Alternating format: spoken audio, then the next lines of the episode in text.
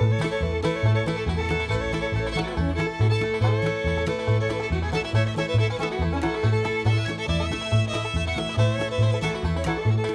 鸿福夜奔三》在本节里，作者首次用了“想入非非”这个词，对此也不能做字面上的理解。作者是指一种人类与生俱来的性质，意思和弗洛伊德所说的性欲差不了太多。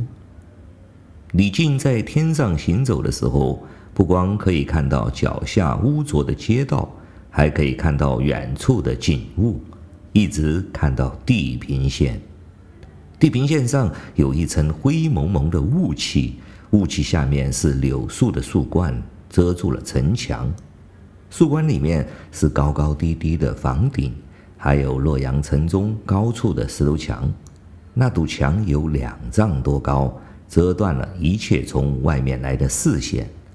住在墙外的人只知道里面住了一些有身份的人。却不知道他们是谁，怎么样生活。李靖想过，假如再从城外运来纯净的黄土，掺上小孩子屙的屎，再多加一些麻树纸巾，就能筑起一座五丈多高的土楼。你不可能把土楼修得再高，再高就会倒掉。然后在土楼上再造一个五丈高的木头楼。木头楼顶多也只能造到五丈高，再高也会垮。然后再在木楼顶上用毛竹和席子搭上一个竹楼，这样三座楼合起来就有十好几丈高了。事实上，没有人肯在这么高的地方造竹楼，因为来一场大风就会把竹楼吹走，连毛竹带席子和你一样都捡不回来了。而且这两样东西还值一点钱，别人捡了还不会还回来。但在李靖看来并不要紧，他只想要在那座竹楼被风吹走前爬到上面去，看看里面到底是什么。自从有了城市以来，所有的城市都分成了两部分，一座是 Upton，一座是 downtown。李卫公住在 downtown，想去 Up 去看看，这也叫想入非非。我现在有空的时候呢，总是到学校的教授区里面去转几圈，过过干瘾。那里面是一片两层的小楼，大面积的铝制门窗，只可惜里面住的全是糟老头。阳台上堆满了纸箱子，我喜欢从窗口往里面看，但是我没有窥村癖。只有窥房子癖。李靖在天上行走的时候，还看见鸿福在下面街道上的木板铺成的人行道上走着，穿着妓女的装饰。于是他把双拐插在街边的烂泥里，从空而降，截住了他的道。李卫公从拐顶滑下来的时候，姿态潇洒，就如同一只大鸟从天上落下来，收束翅膀，两脚认准地面。好几个过路人都准备要喝他一声彩，只可惜他落得匆忙，不小心把怀里那些东西摔了出来，其中有一条死蛇，好几只活蝎子，这都是他准备给小贩们使用的，所以那些人就把货财收了回去，给他了一阵哄堂大笑。这种在妓女面前出彩的事，叫人很难忍受。假如是被别的流氓碰到，一定会把红佛杀死来长羞。但是李靖只是羞红了脸皮，伸出一根手指摸了一下鼻子，根本就没有起杀人的念头。这说明李靖虽然下了决心要做个好流氓，但他还是当不了。他狠了狠心，决心管他要双倍的保护费，但他却一个子也不给。然后他又狠了狠心。把这耍赖的娘们儿吃饭的家伙给没收掉，那东西就是洋尿泡做的避孕套，没有了这东西，做起生意来就会赔本。所挣到的钱正好支付打胎的费用，而且讨了钱还不一定能打下来。我认为应该给发明避孕套的人发一枚奖章，因为他避免了私生子的出生，把一件很要命的事情变成了游戏。但是奖章一般只发给把游戏变得很要命的人。李靖要是早明白这一点，年轻的时候也不会这么穷了。在李靖看来，红佛是个古怪的娼妓，她的身材太苗条，个子太高，远远看起来有点头重脚轻的样子。因为他梳了一个极大的发髻，简直有大号铁锅那么大。他的皮肤太白，被太阳稍微晒一晒就泛起了红色。他就这样子站在街边上。东张西望，李靖走了过去，伸手把他的皮包抢下来，翻来翻去，他就瞪着眼睛看他，一副忍不住要说话的样子，但是终于没有说。最后，李靖把包还给他，瞪着眼吼了一声：“你把钱藏在哪里了？”洪福说：“我没有钱。”李靖又说：“你把东西藏哪里了？”洪福说：“什么东西？”李靖说：“岂有此理。”收了，红福就伸直胳膊闻向自己的胳肢窝，把两边都闻遍了以后说：“我每天都洗澡，怎么会收？”李靖瞪了一会儿眼，然后笑了笑，挥挥手让他走了。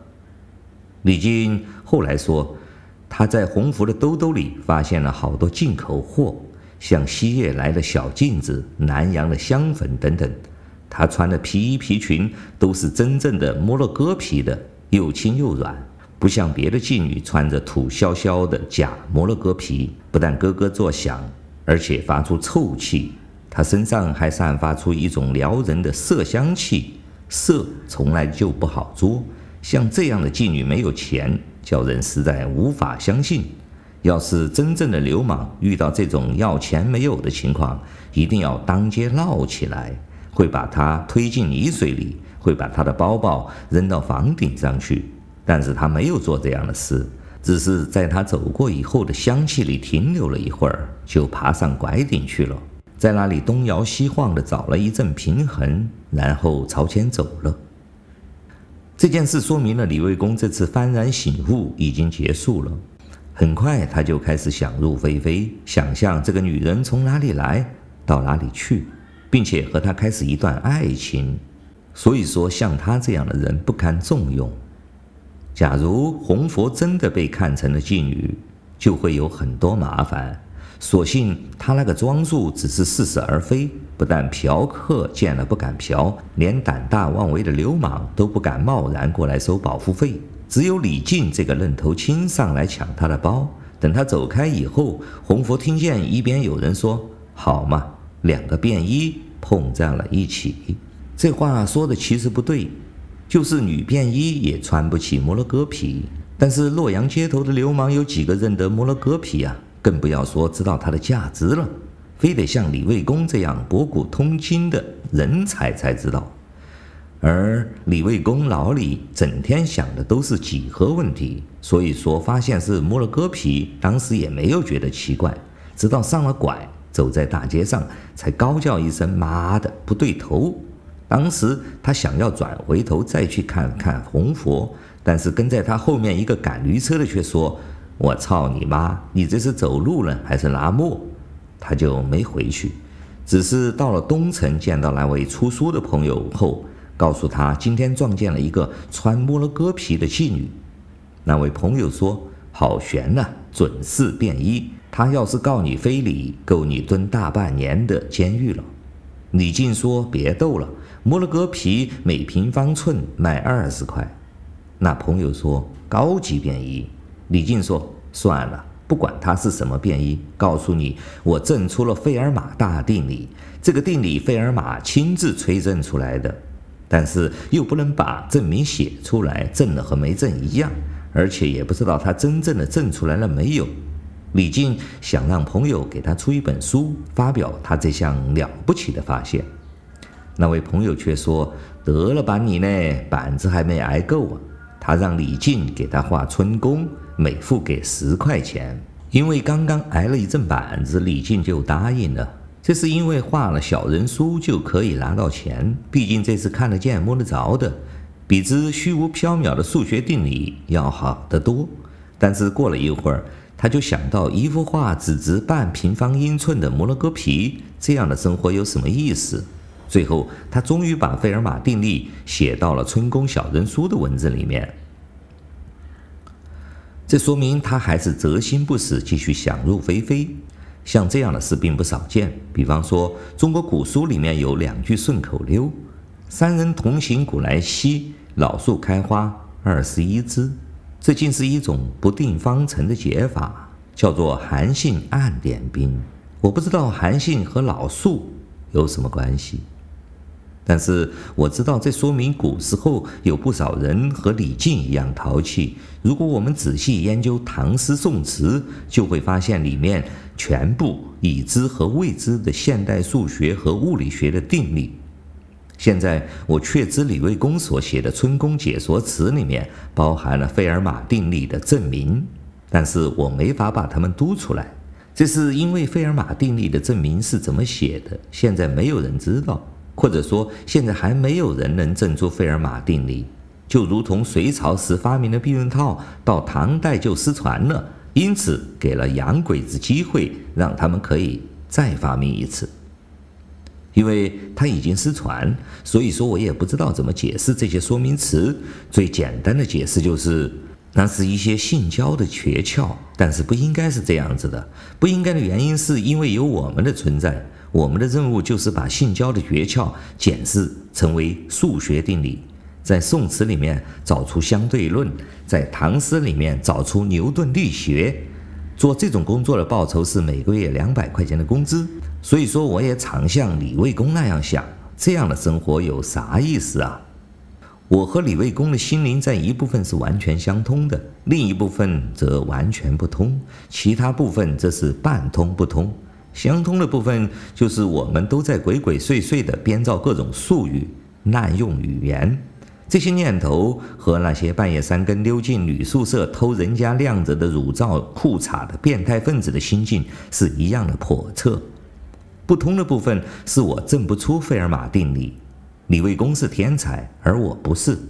半通不通的就是他不够天才，或者我不够鲁钝的地方。但是这些区别只有我才能体会。在外人看起来，我们俩都是一样神秘兮兮的。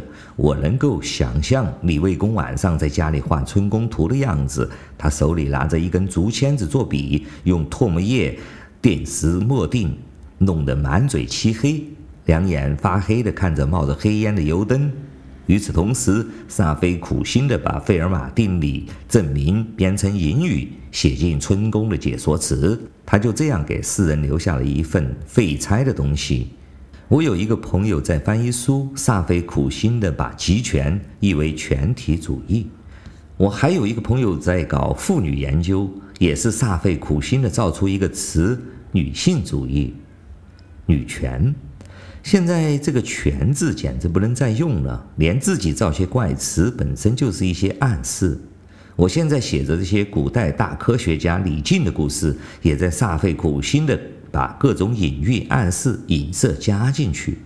现在的人或者能看懂，后世的人就会觉得我留下了一些废材的东西，鬼才知道他们能不能读懂。但是不给后世留下一份费解的东西，简直就是白活了。人们说知识分子有两重性，我同意。在我看来，这种性质是这方面的：一方面，我们能证明费尔马定理，这就是说，我们毕竟有些本事；另一方面，谁也看不透，我们没有本事。在魏公身上，前一个方面是主要的；在我身上，后一个方面是主要的。好在这种差异外人看不大出来，在他们看来，我们都是一样的古怪。根据《史记》的记载，李卫公身材高大，约有一米九五到两米的样子，长着一个鹰钩鼻子，眼睛有点黄，身上的毛发很重，有一点体臭。这说明他不是一个纯粹的东亚黄种。经过了五胡乱华，这原本是常有的事。当时洛阳城里也有各方的人物，有大鼻子小眼睛的犹太人。都收劣质的绿玻璃珠，却一口咬定是绿玉做的；也有戴斗笠、穿着肥腿裤子的高丽人，在路边升起冒黄烟的炉子烤咸鱼干卖的，发出又甜又骚的味道；还有面色黝黑的印度人，按照相似疗法的原理出售各种药材。比如说象牙是固齿的药材，斑马的尾巴是通大便的药材，驴蹄子是治脚垫等等，其实都是没瘾的事。最不该说的是犀牛角撞羊，连想一想都不应该。角对犀牛来说不是性器官，打架也不是性交。这里有个黑色幽默的成分，需要想一想才知道。这些人和李靖一样住在东头这个地方，李靖早就住腻了，他连做梦都想搬进石头墙里面去。但是等他当了大唐魏公，尝了这种滋味之后，却觉得他并不是太好。他恨不得穿上黑绸子衣服，再到市场上去。假如他这么做了，那么他将是长安最老的流氓。我对魏公的这一点倒是深有体会。他年轻的时候觉得到处都是机会，比方说这个世界上还没有开平方的机器，鼓风机等等，这些机器很有用，而且是别人发明不了的，而他不费吹灰之力就发明出来了。我相信爱迪生年轻的时候也是这么想的，但是爱迪生遇到的事可没落到魏公身上。假如他有爱迪生的机遇，在中国就会有一个千年历史的大国际公司，最起码要比什么贝尔实验室有名得多。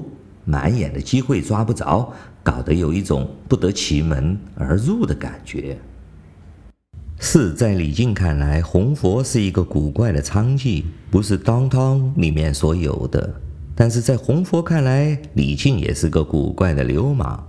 其实他并不知道真流氓是什么样子的，只是觉得他和街头巷尾扎堆聊天的那些穿着黑色衣服的家伙有些区别罢了。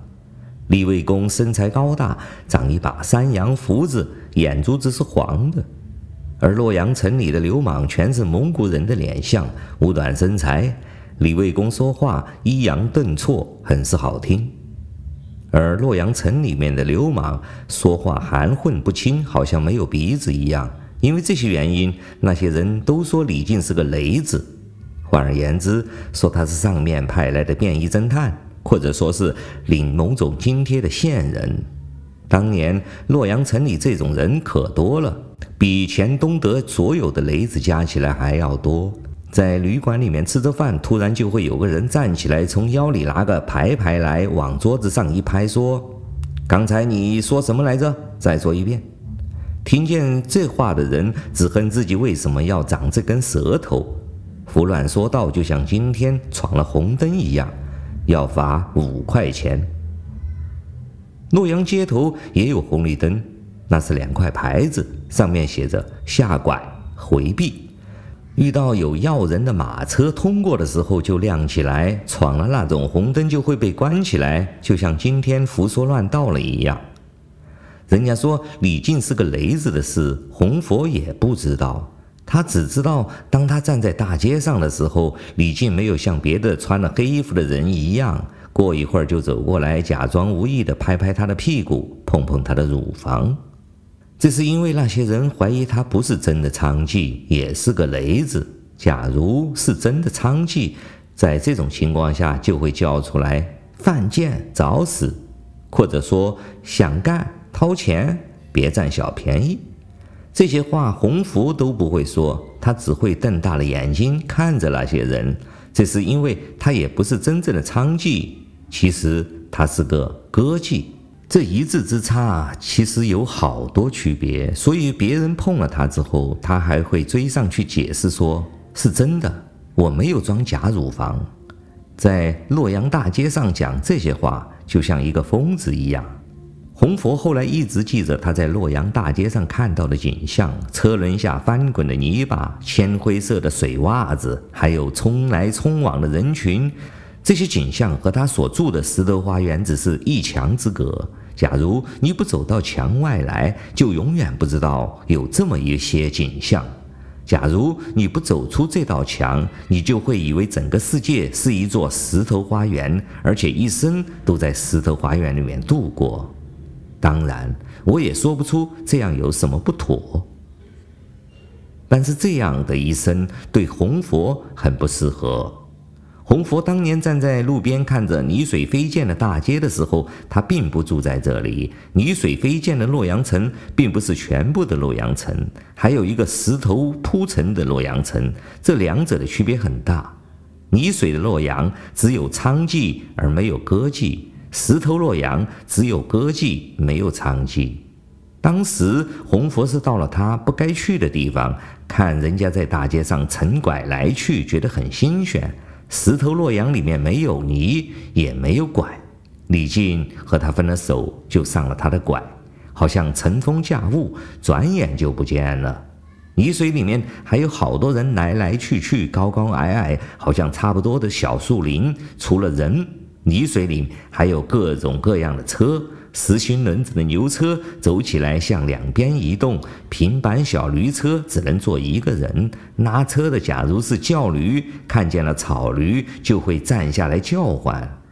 还有自行车，好像装了两个轮子的长条板凳，乘车的人把两腿翘在前面扶着把，手里拿了两条棍子撑着地前进。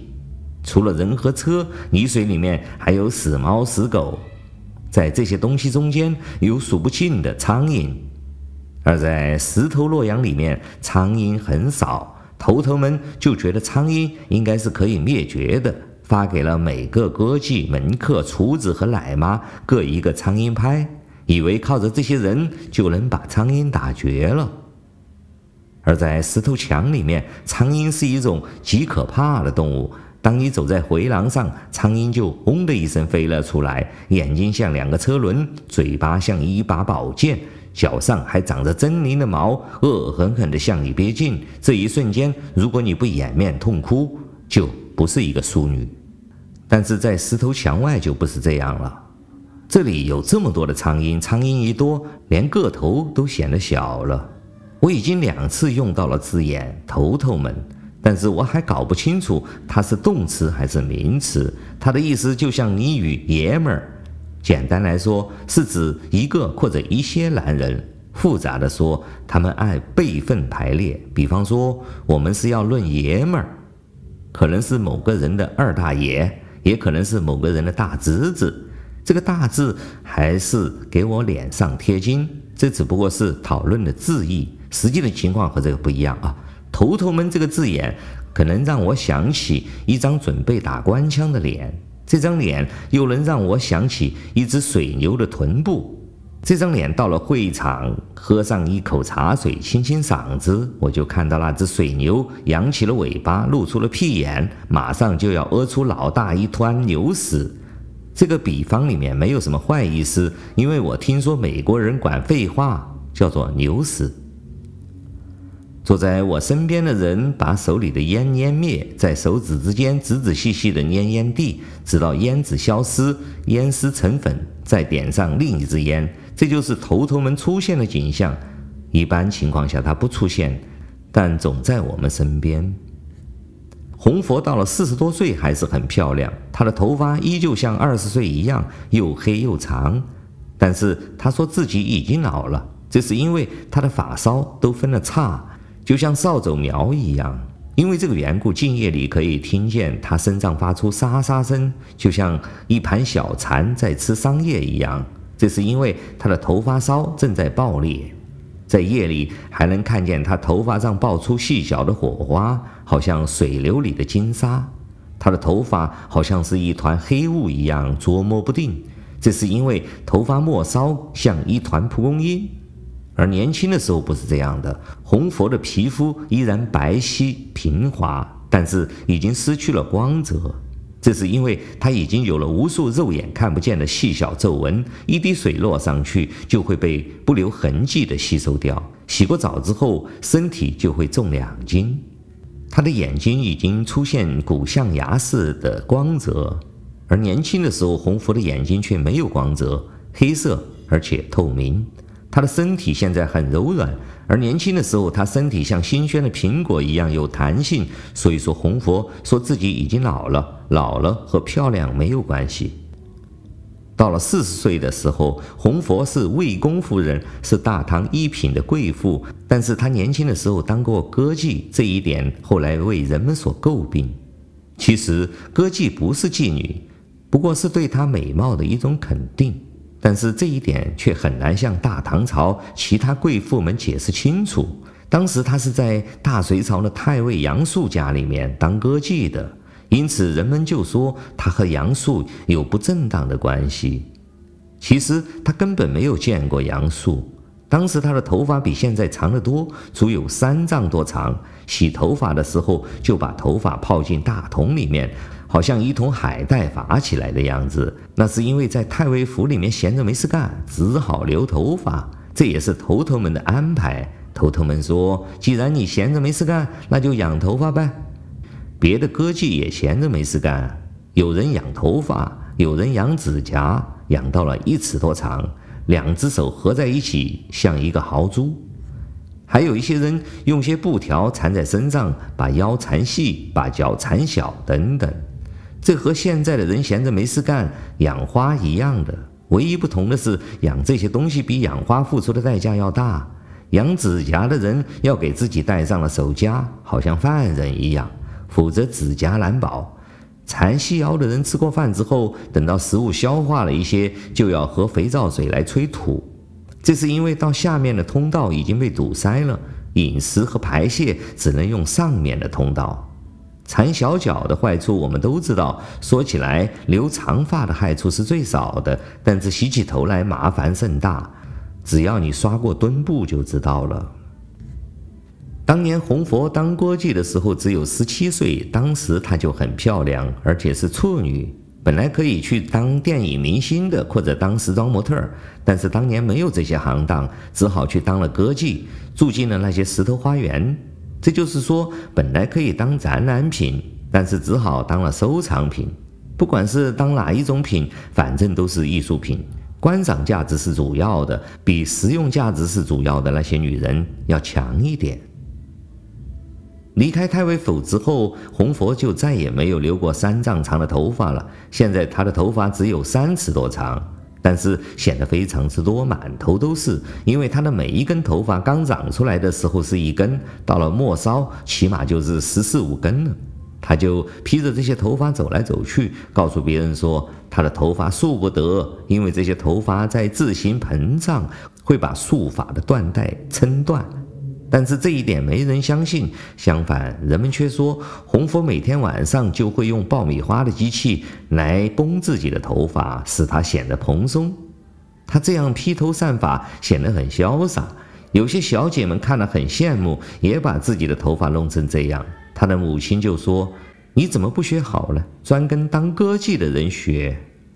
我们知道大唐朝的风气和大隋很不一样，官宦人家不但不养歌妓。而且伺候老爷太太的女佣人都是些年过五旬、丑陋如鬼的老婆子，这说明大唐的女权高涨，也说明了唐朝的老爷子们为什么经常和儿媳妇儿爬灰。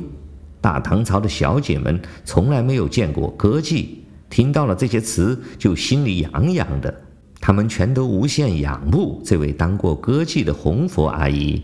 而大唐的贵妇们也没有一个看过歌妓，这是因为从隋到唐经过了改朝换代，所以贵妇们过去都是在泥水里面打滚的人。这也说明了大唐的老爷子们为什么专门和儿媳妇扒灰。